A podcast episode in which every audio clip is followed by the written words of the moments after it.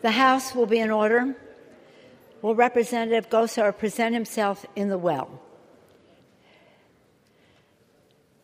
By its adoption of House Resolution 789, the House has resolved that Representative Paul Gosar of Arizona be censured. That Representative Paul Gosar forthwith present himself in the well of the House for the pronouncement of censure. That Representative Paul Gosar be censured with the public reading of this resolution by the Speaker and that Representative Paul Gosar be and is hereby removed from the Committee on Natural Resources and the Committee on Oversight and Reform.